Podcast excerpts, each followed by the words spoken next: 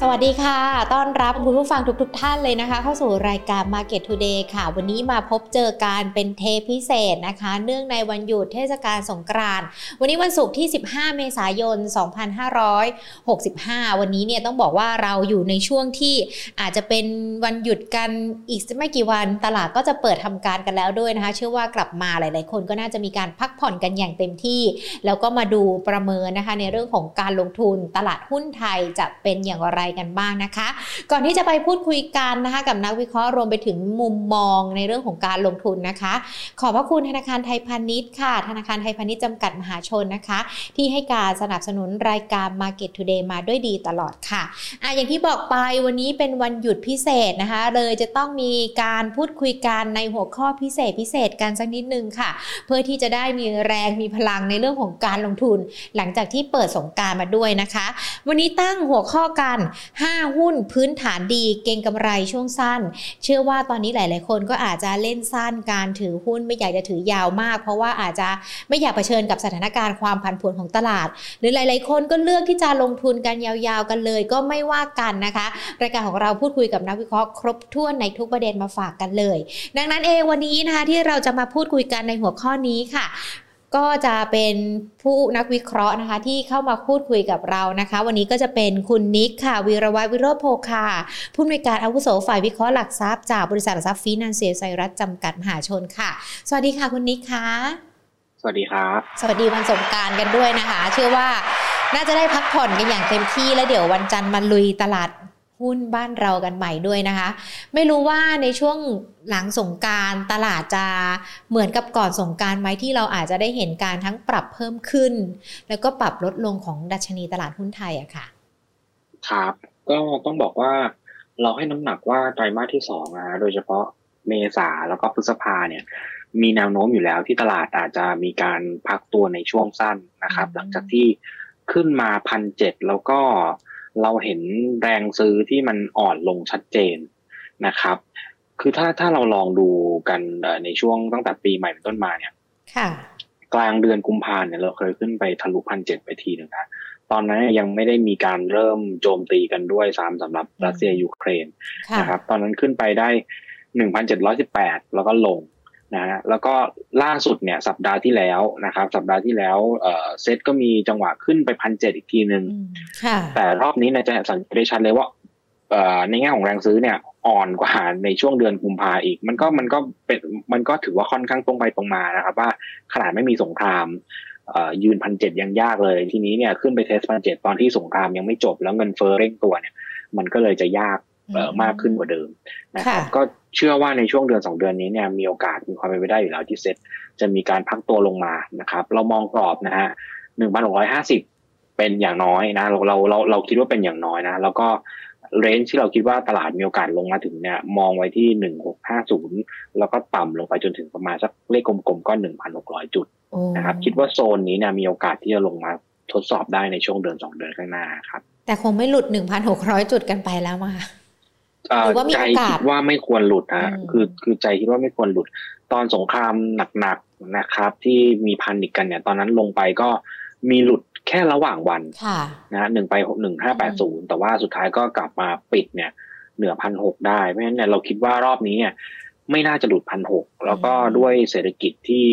มีการฟื้นตัวเนี่ย ก็เชื่อว่า เราคิดว่ามันไม่ควรจะปรับลงแรงเท่ารอบที่แล้วอะจริงใจใจจริงๆนะผมมองผมมองหนึ่งหกสองศูนย์นะครับกรอบล่าง ยังใจชื้นขึ้นมาค่ะ แล้วก็เรื่องของเฟดที่ลด QE เอ่อโทษทีลดงบดุลขึ้นดอกเบี้ยเนี่ยเราคิดว่า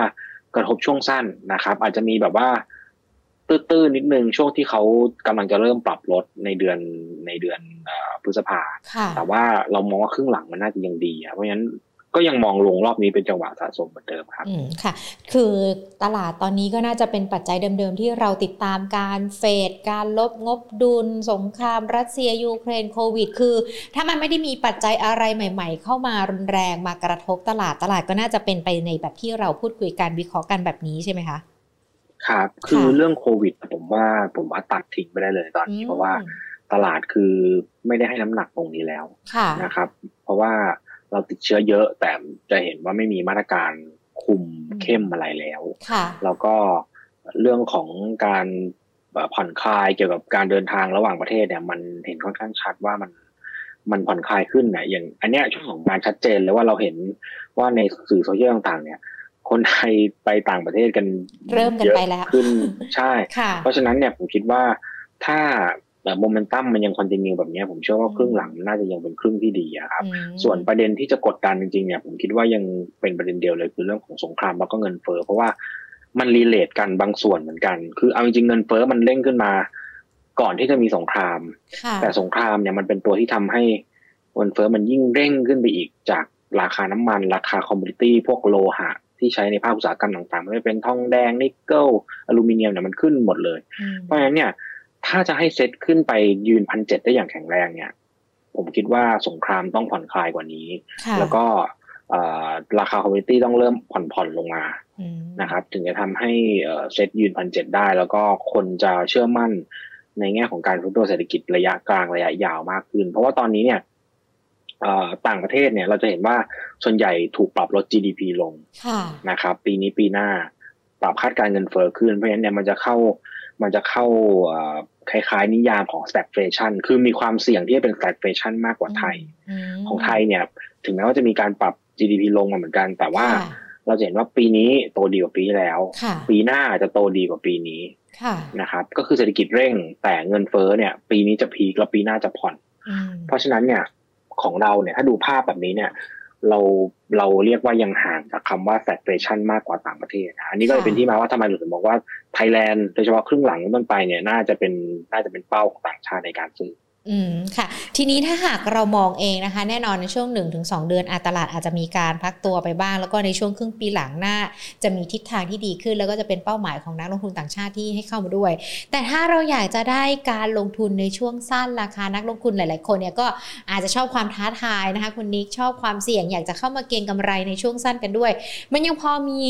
หุ้นที่เราเข้าไปลงทุนได้หรือว่าเป็นหุ้นที่สามารถเก็งสั้น ๆ กันได้ด้วยใช่ไหมคะ ก็ถ้าจะเล่นช่วงสั้นตอนนี้ค่ะคงจะต้องเน้นเก่งงบ Q1 ละฮะอืมเพราะว่าเดี๋ยวพอหลังจากสงกรานต์มาปุ๊บเนี่ยก็จะเป็นเรื่องของการเริ่มทยอย preview ผลประกอบการค่ะ Q1 แล้วก็แบงก์เนี่ยก็จะประกาศกันเลยประมาณวันที่20บวกลบเนี่ยหลังสงกรานต์เปิดมาปุ๊บเนี่ยเราก็จะเริ่มเห็นแบงก์ทยอยประกาศกำไรละค่ะเพราะฉะนั้นถ้าจะเล่นช่วงสั้นจริงๆก็คงจะต้องเป็นการเก็งงบอืม Q1 เป็นหลักนะครับค่ะซึ่งส่วนใหญ่เนี่ย Q1 งบน่าจะดีกันหมด เกือบค่ะทุก sector เลยนะฮะเพราะว่ามันเป็น sector ที่เรา reopening กันเต็มๆด้วยอะฮะอืมแล้วก็ราคา commodity น้ำมันก็ขึ้นเพราะฉะนั้นเนี่ยไม่ว่าจะเป็นกลุ่มพลังงานนะครับค่ะก็น่าจะได้ส่งเชิงบวกจากราคาน้ำมัน กลุ่ม reopening play domestic play อื่นๆ พวกค้าปลีกอะไรอย่างเงี้ยก็น่าจะเห็นโมเมนตัมที่ดีต่อเพราะฉะนั้นเนี่ย Q1 ผมคิดว่าแทบจะไม่ค่อยมี sector ไหนเลยนะที่กำไรจะออกมาแล้วไม่ค่อยดีเท่าไหร่คือถ้าอืมไม่ดีเนี่ยค่ะ จะเป็นประเด็นเฉพาะตัวมากกว่าที่จะเป็นภาพใหญ่ค่ะ ถ้าอย่างนั้นเองถ้าจะให้เลือกนะคะว่าถ้าจะเข้าไปเก็งจากงบช่วงสั้น ก็จะเข้ากับในหัวข้อของเราในวันนี้หรือเปล่าคะห้าหุ้นพื้นฐานดีเก็งกำไรในช่วงสั้น ก็น่าจะเป็นจากการเก็งงบไตรมาสแรกเป็นหลักซะส่วนใหญ่ใช่ครับค่ะหลักๆก็น่าจะเป็นประมาณนั้นนะครับค่ะเอ่อสำหรับเอ่อ หุ้นนะครับในในเดือนเมษาเนี่ยเอาจริงๆหุ้นที่เราเลือกมาเนี่ยในเดือนนี้เนี่ยก็จะเน้นเป็นเรื่องของธีมการการฟื้นตัวของกำไรทั้งช่วงสั้นแล้วก็ระยะยาวด้วยเหมือนกันค่ะถ้าจะเน้นเน้นเก็งงบเลยนะฮะค่ะถ้าตัวใหญ่หน่อยเนี่ยผมมองที่ลงกลั่นค่ะนะครับลงกลั่นตัวที่ชอบก็จะเป็น BCP ค่ะแล้วก็ IVL เนี่ยเป็นอีกตัวหนึ่งที่ผมคิดว่าราคาหุ้นนิ่งมานานมาก พักค่ะตัวด้วยซ้ำในขณะที่กำไร Q1 Q2 เนี่ยเขาจะเร่งขึ้นแรงเพราะฉะนั้น IVL ก็เป็นอีกหนึ่งตัวที่น่าสนใจฮะค่ะแล้วก็เอ่อตัวที่สามจะเป็นอิชิตันค่ะนะครับ ตอนนี้เข้าหน้าร้อนแล้วเครื่องดื่มน่าจะขายดีมากขึ้น แล้วก็จะมี story เรื่องของการออก product ใหม่ค่ะส่วนอีกสองตัวเนี่ยจะเป็น Origin นะครับ property เราเลือก Origin มา แล้วก็สุดท้ายก็ตามที่เราคุยกันเมื่อสักครู่เลยเรื่องของภาคการท่องเที่ยวเนี่ยเรามอง SHR เป็นค่ะตัวที่น่าสนใจฮะอืมอันนี้อันนี้จะเป็นห้าหุ้น top pick ที่เราเลือกมาค่ะในเดือนเมษายนค่ะนะครับถ้าอย่างนั้นหญิงขอไล่เรียงมาทีละตัวเลยละกันนะคะ มาเริ่มจากตัว BCP กันก่อนเลยค่ะ ถ้าจะมองแนวรับแนวต้านเขายังไงกันบ้างแล้ว ปัจจัยอะไรที่เราเลือกเข้ามาว่าเขาจะเป็นท็อปพิกนอกจากในเรื่องของงบของเขาที่น่าจะออกมาดีมีมีปัจจัยอื่นด้วยไหมคะ คือถ้าถ้าตีมช่วงนี้เนี่ยเราจะเลือกหุ้นที่กำไรดีแล้วก็ดู valuation ยังยังไม่แพงเกินไปคือพอเราเจอเรื่องของการลดลดงบดุลของเฟดเนี่ยเราก็คงจะไม่เลือกหุ้นที่ PE สูงเท่าไหร่นะครับ บางจากก็ถือเป็นหุ้นที่ PE ต่ำนะแล้วก็ต่ำบุกด้วย ตอนนี้เทรดแค่ 0.8 เท่าบุกเอง เพราะฉะนั้นเราคิดว่าในเชิง valuation น่าสนใจ แล้วก็ในแง่ของงบเนี่ยคือค่าการกันตอนนี้มันดีมาก เพราะฉะนั้นค่าการกันดีลงกันน่าจะดีก็เลยก็เลยเลือกบางจากมานะครับ ราคาเป้าหมายของบางจากเนี่ยอยู่ที่ 40 บาทเขาบอกว่าตอนนี้ 30 บาท 50 สตางค์ราคานี้ถือว่าเข้าไปรับได้ไหมคะ หรือว่ามันอาจจะมีโอกาสย่อลงมาอีกอีกอีกสักนิดนึงก่อน จริง ๆ ผมว่าผมว่าพอได้นะคือย่อนะผมว่า ย่อยังไงก็คงไม่ต่ำยี่สิบเก้าอะรอบนี้ค่ะ เป้าหมาย40บาทนะคะ40บาทใช่ไหมเมื่อสักครู่นี้ ใช่ครับ ค่ะ อีกหนึ่งตัวราคา IVL ราคามองยังไงแนวรับแนวต้าน IVL นะครับ เรามองแนวรับหลัก อยู่อยู่แถวๆตรงนี้เลยฮะ ประมาณสี่สิบห้าบาท อ๋อ ถ้าใครจะรับก็เข้าได้เลย หรือว่าเต็มที่เลยเนี่ยให้ดูเส้นต้นทุนค่าเฉลี่ยสองร้อยวันก็คือบริเวณสี่สิบสี่ผมคิดว่าโซนสี่สี่สี่ห้าเข้าได้ ค่ะ แล้วก็ราคาเป้าหมายพื้นฐานเนี่ย ถ้าเอาจากทางเอ่อ FSIA ซึ่งเป็นซึ่งเป็นในในเครือของเราเนี่ยให้ราคาเป้าหมายไว้เจ็ดสิบบาท แต่ถ้าจะมอง conservative หน่อยนะครับ consensus แล้วกันผมใช้ราคาเฉลี่ยของทั้งตลาดนะที่ให้กันไว้เนี่ยอยู่ที่ประมาณสักแถวๆห้าสิบแปดบาทหกสิบาททั้งสองตัวที่เมื่อสักเมื่อสักครู่นี้พูดไป BCP กับ IBL ดูเหมือนว่าจะมีเขาเรียกว่าการปรับเพิ่มขึ้นของราคาที่ค่อนข้างที่จะเยอะทีเดียวนะเอ่อในช่วงที่ผ่านมาใช่ไหมครับ ค่ะ ตัว BCP เนี่ยก็คือขึ้นมาตั้งแต่ปลายปีแล้วตามค่ากันกัน แต่ผมมองว่ายังต่ำบุกส่วน IVL เนี่ย จริงๆแล้วช่วงหลังเนี่ย ถือว่ามันยังไม่ค่อยขึ้นนะ คือขึ้นมาก่อนหน้านี้แล้วก็พักตัวลงมาเพราะฉะนั้นคิดว่าช่วงนี้น่าจะเป็นจังหวะที่ดีอืมค่ะผ่านไปแล้ว 2 ตัวนะคะอีชิราคาเครื่องดื่มรับหน้าร้อน จริง ๆ แล้วเครื่องดื่มในในในอุตสาหกรรม แล้วก็ที่อยู่ในตลาดของบ้านเราเนี่ยมีค่อนข้างที่จะหลายตัวด้วยนะคะทำไมถึงมองอีชิ ค่อนข้างที่จะโดดเด่นล่ะเอ่ออีชิช่วงสั้นเนี่ยก็จะมีในส่วนของกำไรคือหนึ่งที่ฟื้นดีแล้วก็ผมคิดว่าน่าจะได้เห็นพวกโปรดักต์ใหม่ๆเขาเนี่ยในช่วงปลายปลายไตรมาสสองไม่ว่าจะเป็นพวกเครื่องดื่มที่เป็นอัดลมมาเป็นเครื่องดื่มกินนู้นกินนี้แล้วอัดลมนะครับ แล้วก็ตัวเครื่องดื่มที่ผสม CBD หรือว่าตัวกันชงเนี่ยอันนี้น่าจะมีออกมาในช่วงประมาณปลายปลายไตรมาสเหมือนกัน เพราะฉะนั้นเนี่ยอันนี้เป็นอีกหนึ่งคาตาลิสต์ นะครับ แล้วก็ธุรกิจของเขาในในอินโดนีเซียเนี่ยก็ถือว่าขยายตัวได้ค่อนข้างดีฟื้นตัวได้ดีเพราะฉะนั้นเนี่ย เป็นอีกตัวหนึ่งที่ที่ราคาเราจะเห็นว่าฟื้นได้ค่อนข้างชัดตั้งแต่ช่วงเดือนมีนาแล้วแล้วทีนี้เนี่ยจังหวะเขาย่อๆลงมาแบบเนี้ย แนวรับสิบสิบเอ็ดบาท โซนแถวๆนี้เนี่ยผมว่าเป็นจังหวะที่ดีในการเข้าเข้าสะสมเหมือนกัน วันนี้เนี่ยเรามีการพูดคุยกันแล้วเราก็เปิดกราฟประกอบให้กับนักลงทุนที่ดูด้วยนะคะ ซึ่งเราเป็นการทำเทปกันนะคะอยากจะย้ำให้กับคุณผู้ชมคุณผู้ฟังอีกรอบหนึ่ง เราเลยมีการเปิดกราฟกัน ซึ่งเป็นกราฟของวันจันทร์ที่ 11 เมษายนนะคะ แล้วก็เป็นราคาที่คุณนิกบอกพอดี 11 บาท 20สตางค์สำหรับอีชีก็ถือว่าเป็นราคาที่เข้าไปรับได้ในช่วงนี้ แล้วเรามองราคาเป้าหมายยังไงหรอคะคุณนิกสำหรับตัวอีชีอะค่ะ ครับสำหรับตัวอิชิตันราคาเป้าหมายเราอยู่ที่สิบสามบาทครับ ค่ะสิบสามบาทอ๋อก็ยังมีโอกาสขึ้นอยู่ด้วยนะคะ ออลิราคาในสุกุกลุ่มของออลิตัวอุตสาหกรรม อสังหาริมทรัพย์ หรือว่าแม้แต่ธุรกิจมันมีความน่าสนใจยังไงกันบ้างเพราะว่าตีพอช่วงที่ผ่านมาก็ก็ได้รับผลกระทบเหมือนกันนะคะกลุ่มนี้ครับจริงๆจริง ๆ ถ้าถ้าดู property เนี่ยปีที่แล้วเป็นปีที่ถือว่า ใช้ได้นะครับถึงแม้ว่าจะมีปิดปิดเปิดเปิดกันแต่ว่ายอดขายค่อนข้างดี แล้วปีนี้ด้วยเศรษฐกิจที่ฟื้นเนี่ยก็คิดว่ากำไรของโอริจินเนี่ยน่าจะฟื้นตัวขึ้นจริงๆทั้งอุตสาหกรรมปีนี้เนี่ยดูดีมากนะครับ เราสังเกตได้จากช่วงต้นปีที่ผ่านมาเนี่ยจะมีประกาศแผน ว่าเปิดโครงการใหม่กี่โครงการมูลค่าเท่าไหร่นะครับ เป้า presale ปีเท่าไหร่เป้ารายได้เท่าไหร่ แต่ละคนเนี่ยให้เป้าที่เป็นบวกหมดเลยโดยเฉพาะการเปิดโครงการใหม่ ที่สูงกว่าปีก่อนๆมาก คือถ้าเปิดโครงการใหม่เยอะแปลว่ามั่นใจว่าตลาดมีดีมานนะครับโอรีเป็นหนึ่งในนั้นนะที่ปีนี้เนี่ยจะเปิดตัวโครงการใหม่เนี่ย ค่อนข้างเยอะมากนะครับ เยอะกว่าปีที่แล้วเนี่ยเรียกได้ว่าเป็นแทบจะเป็นเท่าตัวด้วยซ้ำนะสี่สี่จุดสองหมื่นล้านนะปีที่แล้วเนี่ยเปิดไปแค่ประมาณสองหมื่นล้านบาทเองนะครับ ดังนั้นเนี่ย อันนี้เป็นตัวสะท้อนว่าดีมานค่อนข้างดีนะครับ แล้วก็ในแง่ของ e a r n i n g momentum ผมคิดว่า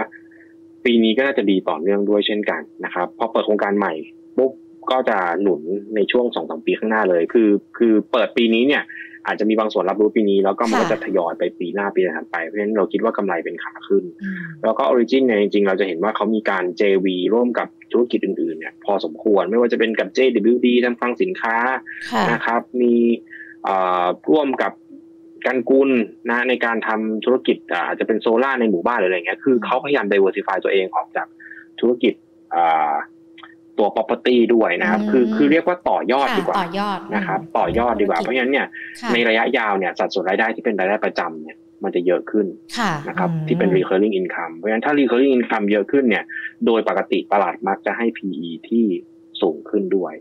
ก็เลยคิดว่า Origin ระยะกลางระยะยาวเนี่ยน่าสนใจเหมือนกัน อืมค่ะ อย่างออริเนี่ยกราฟวันที่ 11 เมษายนที่เราพูดคุยกันราคาของเขา 11 บาท 10 สตางค์และดูเหมือนว่าราคาของเขาก็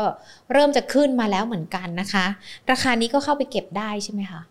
ใช่ครับ คือพักตัวพอสมควรฮะจากออริจินในช่วงเดือนที่ผ่านมาจากระดับประมาณสัก 12.5 12.7เนี่ย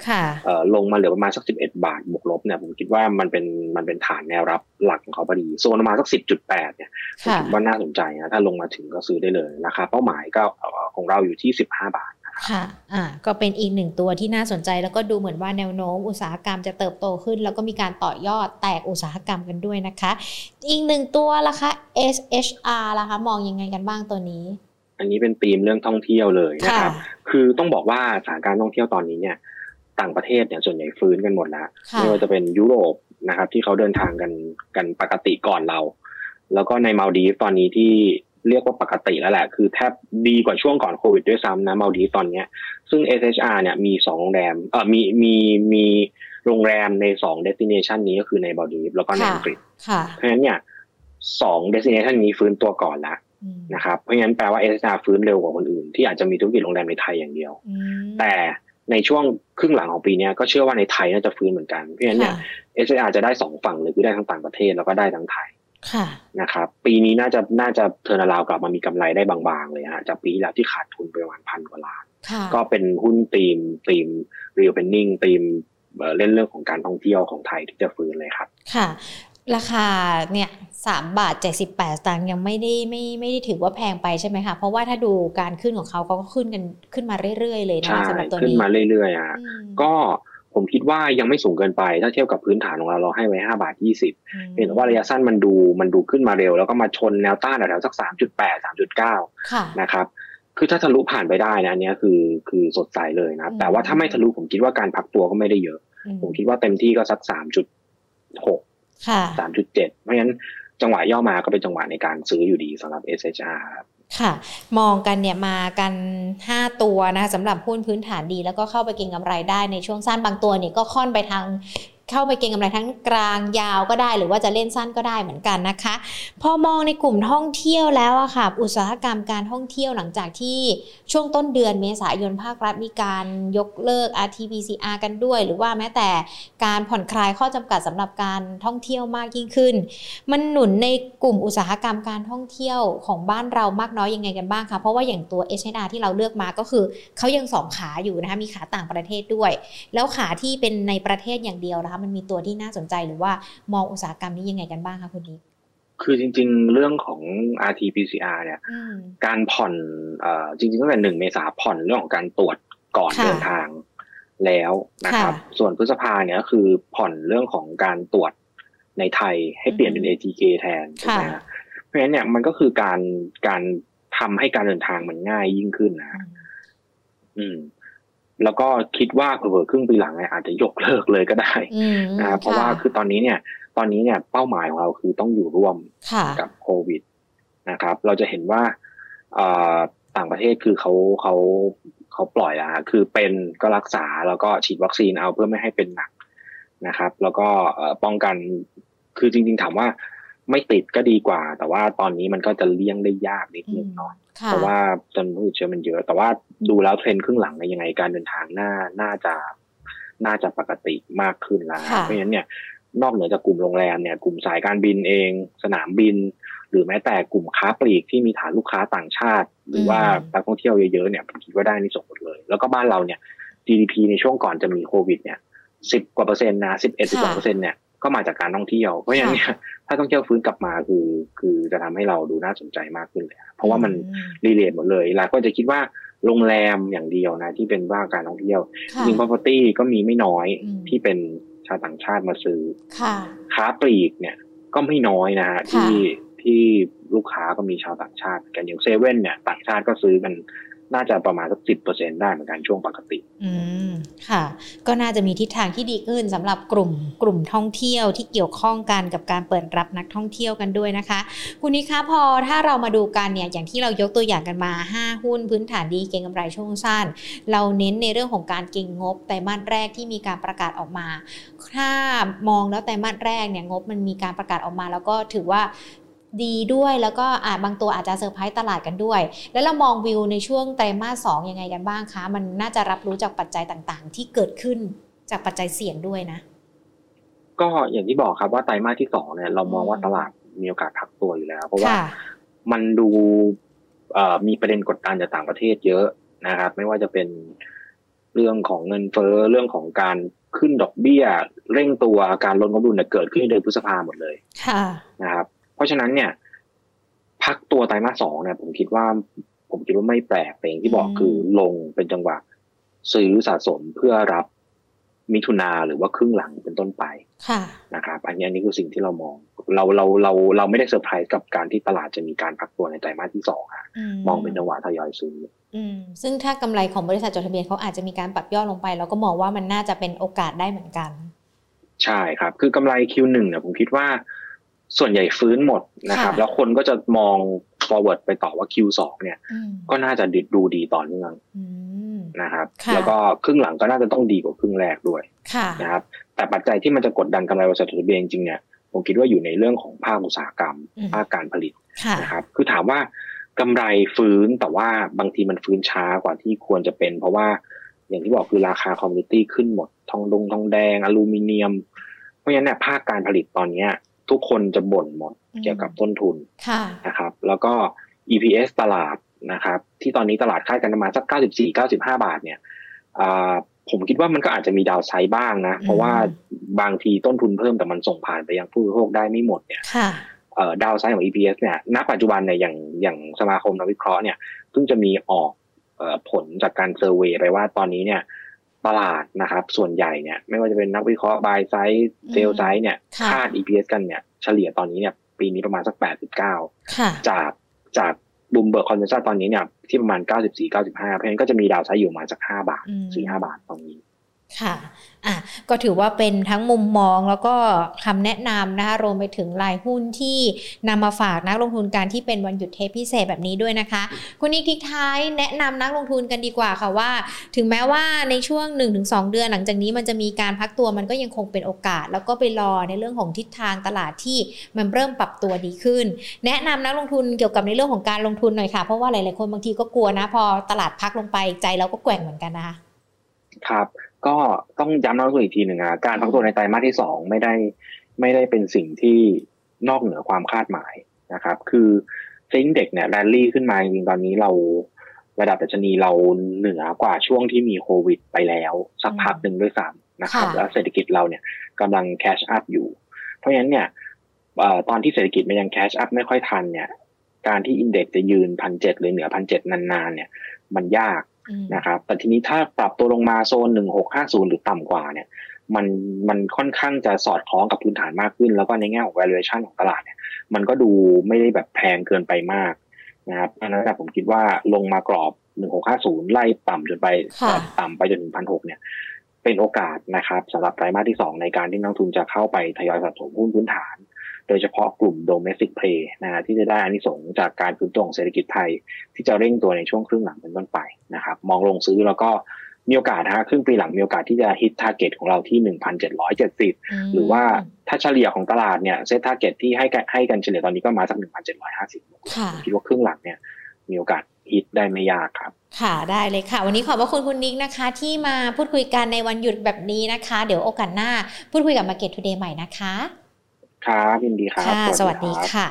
คุณนิกวีรวัฒน์ วิโรจน์โภคาผู้อำนวยการอาวุโสฝ่ายวิเคราะห์หลักทรัพย์จากบริษัทหลักทรัพย์ฟินันเซีย ไซรัสนะคะ มาพูดคุยกันก็เป็นการเปิดเผยมุมมอง แล้วกันแล้วอย่างที่คุณนิกย้ำกันไปนะว่าในช่วง 1-2 เดือนนี้ ถึงแม้ว่าตลาดจะมีการปรับตัวย่อลงไปนั้น ก็ไม่ได้มีสัญญาณอะไรผิดปกติ มองลงซื้อขึ้นขายนะคะ ในช่วงนี้ 1-2 เดือนเนี่ยอาจจะเห็นกรอบดัชนี 1,650 หรือว่าอาจจะมีการย่อลงมา 1,600 จุดก็ได้ แต่ไม่หลุดไปจากนั้นแล้วนะคะ แล้วก็ตลาดก็น่าจะมีการกลับมาฟื้นตัวได้อีกครั้งในช่วงครึ่งปีหลังนะคะ ก็มองเขาเรียกว่าอะไรเซตอินเด็กเป้าหมายในปีนี้จากทางด้านของฟินแลนเซียประมาณ 1,770 จุดเลยนะคะ ที่ให้กันมา ส่วน 5 หุ้นเด่นพื้นฐานดีเก็งกำไรช่วงสั้นก็ได้กันไปแล้วด้วยนะคะ 5 ตัว 5 กลุ่มและที่สำคัญเนี่ยเขาใช้ในเรื่องของ point ในการเลือกก็คือการเก่งตามงบผลประกอบการไตรมาสแรกที่กำลังจะออกมา แล้วก็มองว่าน่าจะปรับตัวดีขึ้นเกือบทุกกลุ่ม เกือบทุกตัวเลยนะคะ ช่วงไตรมาสสองก็ต้องดูกันด้วยบางบริษัทอาจจะมีการปรับตัวดีขึ้น บางบริษัทอาจจะได้รับผลกระทบจากต้นทุนที่เมื่อก่อนนี้ราคาพลังงานราคา commodity มีการปรับสูงขึ้น ก็อาจจะทำให้ต้นทุนสูงขึ้น ก็น่าจะมีผลกระทบด้วย แต่เชื่อว่าโดยรวมนั้นน่าจะเป็นปัจจัยบวกหรือว่าเป็นสัญญาณเชิงบวกเกี่ยวกับในเรื่องของผลประกอบการของบริษัทจดทะเบียนกันซะมากกว่าค่ะ Market Today ของเรานะคะ มาพบเจอการเป็นประจำแบบนี้ละค่ะ แล้วก็ถึงแม้ว่าจะเป็นวันหยุดพิเศษ ก็จะมีการพูดคุยกับนักวิเคราะห์นะคะ เพื่อที่จะได้ให้ทุกท่านไม่พลาดในเรื่องของการลงทุนนะคะ สามารถติดตามรับชมกันได้ผ่าน Facebook แล้วก็ YouTube Money and Banking Channel แล้วก็อีกหนึ่งช่องทางใครที่ยังไม่ได้เป็นเพื่อนกันนะคะ เป็นเพื่อนกันในไลน์กันค่ะ at market today นะคะเซิร์ชกันไปเป็นตัวเล็กๆเลยนะคะ แอดแล้วก็ market today ตัวเล็กทั้งหมดเลย กดเพิ่มเพื่อนกันไปค่ะ ก็จะสามารถติดตามข่าวคราวข่าวสารเกี่ยวกับด้านการลงทุนกับเรานะคะ ได้กันครบทุกช่องทาง แล้วก็เกือบจะตลอด 24 ชั่วโมงเลย คือใครเขาเรียกว่าอะไรอะใครเล่นไลน์แล้วเปิดเจอไลน์ Market Today กดเข้าไปก็จะมีเนื้อหาสาระความรู้ดีๆ มาฝากกันเกี่ยวกับในเรื่องของการลงทุนด้วยนะคะ ดังนั้นใครที่ยังไม่ได้เป็นเพื่อนกัน อย่าลืมกดเพิ่มเพื่อนกันในไลน์ด้วยนะคะ วันนี้หมดเวลาแล้วค่ะเดี๋ยววันจันทร์นะคะ กลับมาพูดคุยกัน จะเป็นนักวิเคราะห์ท่านไหนร่วมมาประเมินทิศทางหลังเปิดตลาด ที่เราหยุดกันไปในช่วงเทศกาลสงการห้ามพลาดเลยนะคะ แล้วบ่ายสองมาเจอกันค่ะ